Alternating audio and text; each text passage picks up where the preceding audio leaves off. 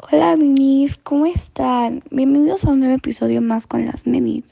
Este episodio se tratará sobre las creaciones de leyes, así que pónganse cómodos y nada más que decir, empecemos.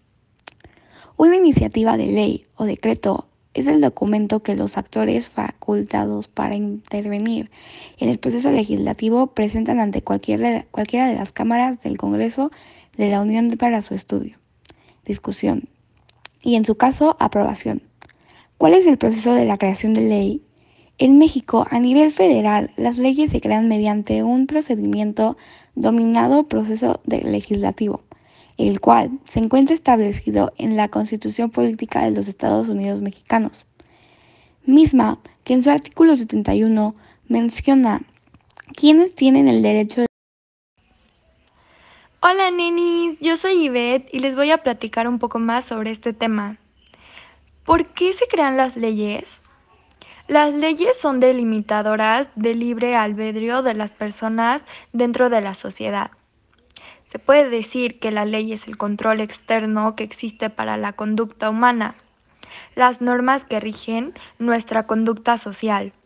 Constituye una de las principales fuentes del derecho. En la Constitución Política de los Estados Unidos Mexicanos está establecido que el presidente de la República, diputados y senadores del Congreso de la Unión, legislaturas de los estados y punto 13%, aproximadamente 117 mil ciudadanos de la lista nómina de electorales tienen el derecho de iniciar leyes o decretos. Hola Nini, yo soy Nicole y les voy a platicar acerca de la iniciativa de la ley. ¿Cuáles son los pasos para hacer una iniciativa de la ley mexicana? Cámara de origen, presentación de iniciativas, dictamen, discusión,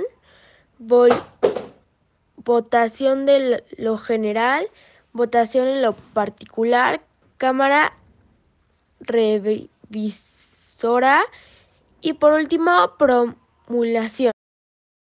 Y bueno, nenis, hemos llegado al final de este episodio. Esperemos que les haya gustado y nos vemos en el próximo episodio.